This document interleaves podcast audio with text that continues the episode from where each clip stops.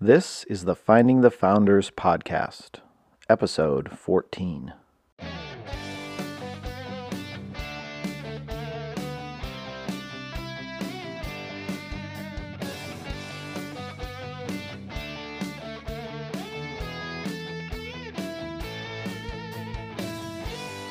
Hello, Patriots. Welcome to the Finding the Founders podcast. I am your host, Nathan Burr and I am grateful that you have tuned in today. We are coming up on the Memorial Day weekend, the unofficial start of summer. And like most of you, I always look forward to this extra long weekend when I can get together with family, throw some meat on the grill, maybe get some projects done around the house. Just enjoy the long weekend. And yet, that's not what Memorial Day is about. Now, I'm not here to hassle anybody because they're they're going up north, going out to the lake, uh, spending spending all weekend cleaning up uh, around the house or fixing up the yard or whatever. Like I said, I I do a lot of that stuff too.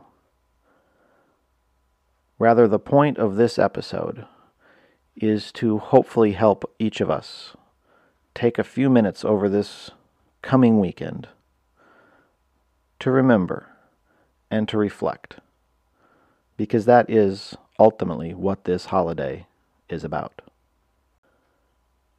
I've mentioned before that I, like most of us, am guilty of taking things for granted, particularly things like our freedom and the rights we have here in America. And I think that is the same reason that I often only spend a few minutes on Memorial Day actually memorializing. That it has become, for me and for many of us, just a long weekend. You know, I recently read a book by Eric Metaxas called If You Can Keep It.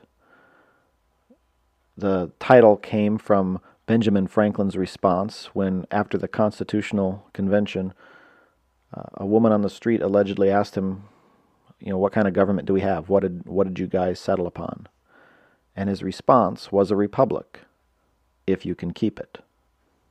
And the book talks about how the obligation is on we the people to preserve the government, the republic form of government, to which we were entrusted and the liberties that go along with it.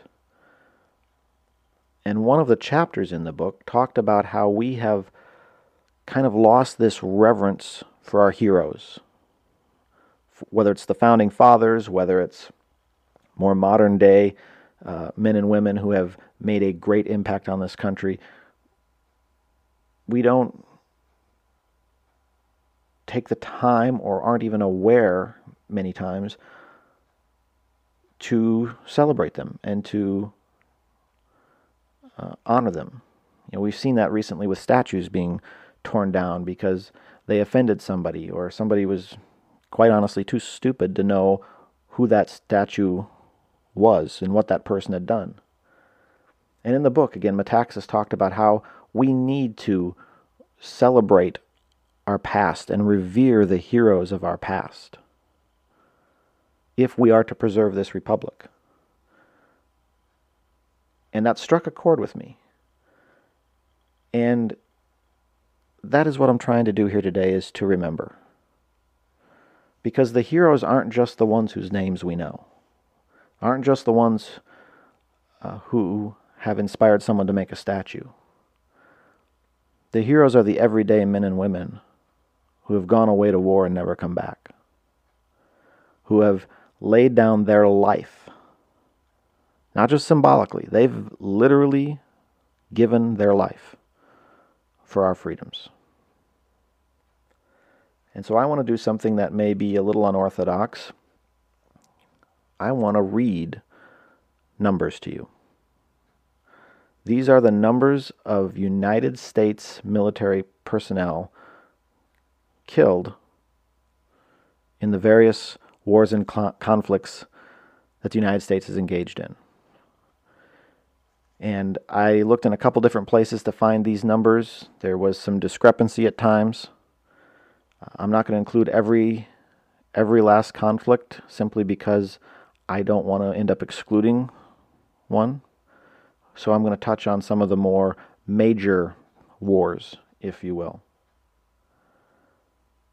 But as I'm reading these numbers, I don't want you to think numbers. I want you to think husbands and fathers and sons, wives and mothers and daughters, brothers, sisters, fiancés, friends. Because these are not numbers, these are human beings. Starting with the American Revolution, the War for Independence, 4,435. That's not including an estimated 23 to 25,000 who died from disease, starvation, freezing to death. In the War of 1812, 2,260. In the Mexican American War, 13,283. In the Civil War, somewhere between 524,000 and 650,000, counting both sides. Spanish American War, 2,446. World War I, 116,516. World War II, 405,399. In the Korean War, 36,574. In the Vietnam War, 58,220.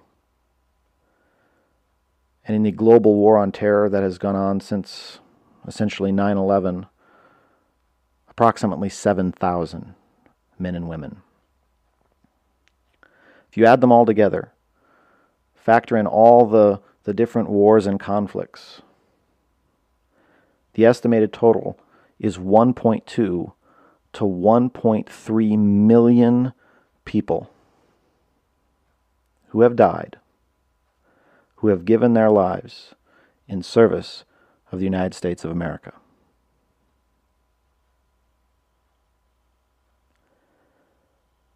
I said I want to do something unorthodox. I don't want to just read you numbers this may be a really dumb idea. Because on a podcast, I'm supposed to talk and you're supposed to listen.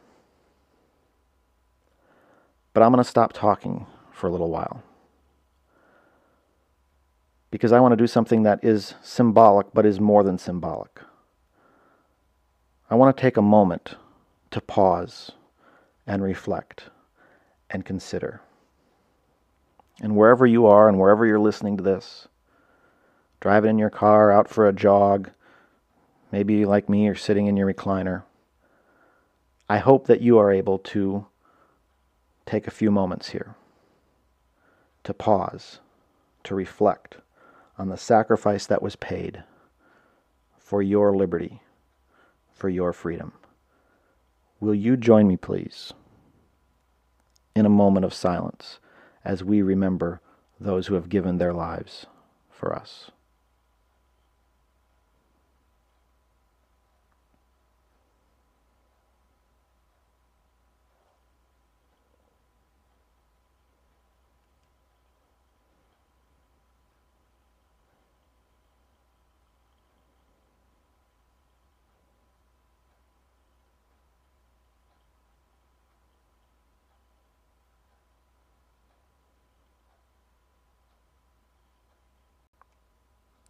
See a parallel, and I need to be careful how I say this. I see a parallel between being a Christian and being an American. In that, in both cases, a tremendous sacrifice was made so that we could be free. Now, I am not equating the freedom we have as Americans with the freedom we have in Christ, the blessings of being an American, with the blessings of eternal life, it would be laughably absurd to compare the two. Nor am I comparing the sacrifice of one giving one's life for one's country, which I think you know how highly I value that. I'm not comparing that with the sacrifice Christ made on the cross to pay for the sins of all mankind. That would be equally absurd. But I see the parallel, and remember, two things that are parallel can be a, a long ways apart, but I see the parallel, as I said, in that neither would be possible. We couldn't be Americans living in freedom. We couldn't be Christians without an incredible sacrifice being made on our behalf. Words of gratitude and appreciation, and in the case of our Christian faith of worship, are not nothing. There is value to them. But the greatest way that we can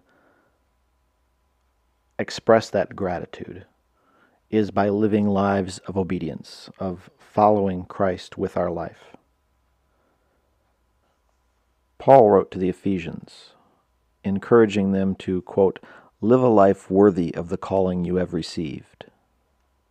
And this is where I see another parallel, again, on a different scale. But while it's, it's important for us to pause and reflect on Memorial Day, while it is important to express words of gratitude to those who have served in the military or to those who have lost a loved one, there's nothing we can really say to those who are gone. But we can live a life that honors their sacrifice. I spoke a few episodes back about that if we do not cherish liberty and if we do not uh, do our part to preserve liberty, we're essentially spitting on the graves of those who gave their lives. The best thing that we can do, and I would suggest to you it is the thing that we have a moral obligation to do, is to make sure that they did not die in vain by making sure the freedom they gave everything to preserve and protect is preserved and protected for the next generation. And that the next generation is educated about that freedom and about the sacrifice made for it, so that that next generation has the appreciation and then passes it on to the next generation and the next and the next and the next by all means, enjoy this coming weekend. Enjoy the extra day off if you're fortunate enough to get it. Enjoy a barbecue or a picnic with the family. Go cheer at a sporting event. Finally, clean out that garage.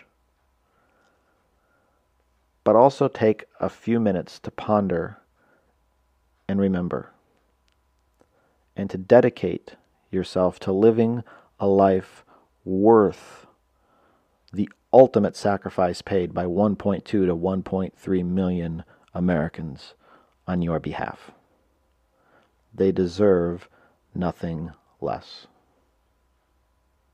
I want to close this episode by reading the Gettysburg Address. Even though it was only talking about one battle in one war, I think it captures the sentiment perfectly. So these are the words of President Abraham Lincoln, delivered on November 19, 1863, in Gettysburg, Pennsylvania.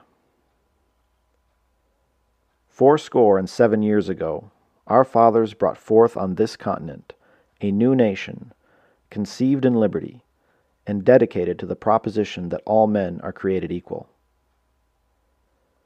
Now we are engaged in a great civil war, testing whether that nation, or any nation so conceived and so dedicated, can long endure.